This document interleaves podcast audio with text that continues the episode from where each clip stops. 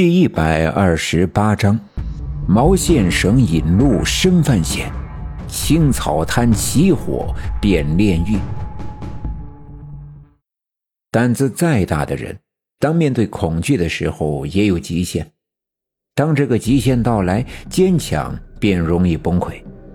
而最大的恐惧，却不是见到极度诡异的事，更不是经历什么邪祟的侵扰，而是。当你以一个第三人的角度，清清楚楚地看到自己，看到另外一个不是自己的自己的时候，我们便会迷失，找不到自己存在的位置。这样的感觉才是最恐怖的。这个地洞是邪门的。当老郑亲自摇动露露，用吊筐把我爸爸放进四丈五尺深的地洞的时候，我爸爸发现了一个横着的通道。顺着这条蜿蜒的通道，来到了一片空地的时候，眼前出现了幻觉。幻觉的一切亦真亦幻，甚至看到了自己也身在其中。而当我爸爸在强烈的恐惧中再次试图点燃煤油灯的时候，煤油灯的火焰跳了几下便熄灭。看来，地洞里的空气已经十分的稀薄。我爸爸便赶紧顺着来时的路拼命地往回跑。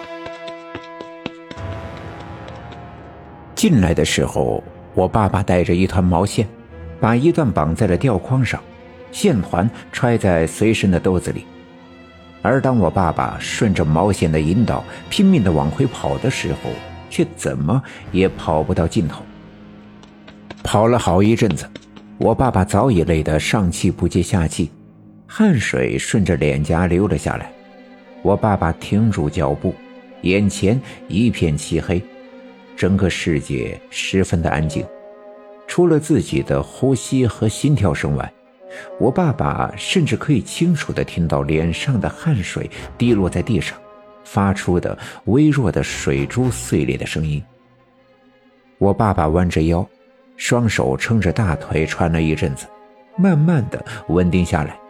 他忽然想起口袋里有鞭炮，不如放两个。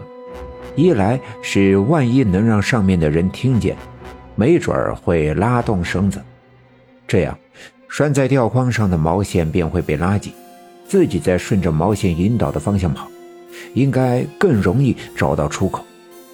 二来是或许放两个鞭炮，便会惊走一些妖魔邪祟，给自己壮壮胆子。想到这儿，伸手从腰间的布口袋里摸出了一支鞭炮，再掏出火柴，呲啦啦一声划着火柴，眼前的空间亮了起来，仍旧还是那蜿蜒曲折的洞穴，脚下的路仍旧像来时一样坎坷不平。火柴的火焰跳动着，很快就要燃尽。我爸爸这才想起来，自己刚才跑了这好一阵子。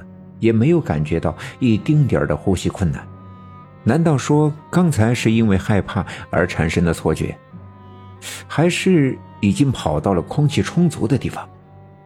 不管怎样，我爸爸还是在放鞭炮之前再次划着火柴，点着了那盏煤油灯。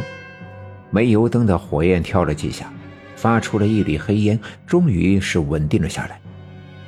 刚才跑得匆忙。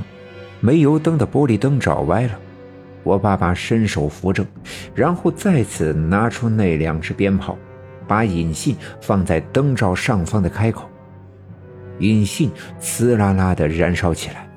我爸爸赶紧把鞭炮扔在前面的地上，鞭炮的声音清脆，顺着洞穴传得很远，声音在洞穴的墙壁上来回的反弹。形成奇怪的回声。我爸爸静静地听着这声音越来越远。过了一会儿，那根毛线动了动。我爸爸知道，这一定是上面的人听到了鞭炮的信号，在拉动那根绳子，带动了吊筐上的毛线。于是便在煤油灯的光晕里迈开步子，顺着毛线的指引一直往前走。这条山洞却如此的漫长，我爸爸呀，走了好一阵子，还没走到尽头，眼前的毛线仍旧在地上跳跃，不紧不慢。又走了好一阵子，前面隐约的有一片白色的光芒。我爸爸有些纳闷因为即便是刚才自己从吊筐里离开的位置，也并不曾有阳光照射进来。那么这白光又是什么？不过在黑暗的地洞里久了。见到光亮总是令人欣喜的，我爸爸便加快脚步往前走，眼看离那光亮越来越近，温度却越来越低。尽管我爸爸已经穿着厚厚的棉衣，却仍觉得有些寒冷，空气中弥漫着冰雪的味道。我爸爸伸手拉了拉衣襟，双手抱住肩膀，两只手冷得有些发麻。我爸爸一只手提着煤油灯，一边走便把另外一只手放在煤油灯的附近烘烤，烤了一阵子，双手再换一换位置。毛线绳子仍旧在不紧不慢的跳动。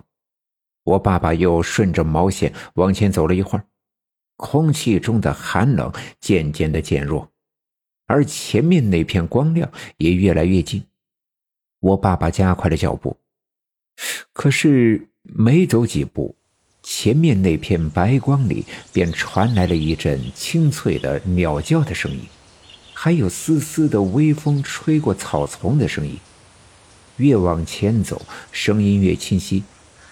我爸爸又听到了昆虫在草丛中震动翅膀的声音，蚂蚱蹬起后腿弹跳的声音。而就当这声音越来越清脆悦耳，越来越近的时候，我爸爸闻到了一阵阵翠绿的野草的清香味道。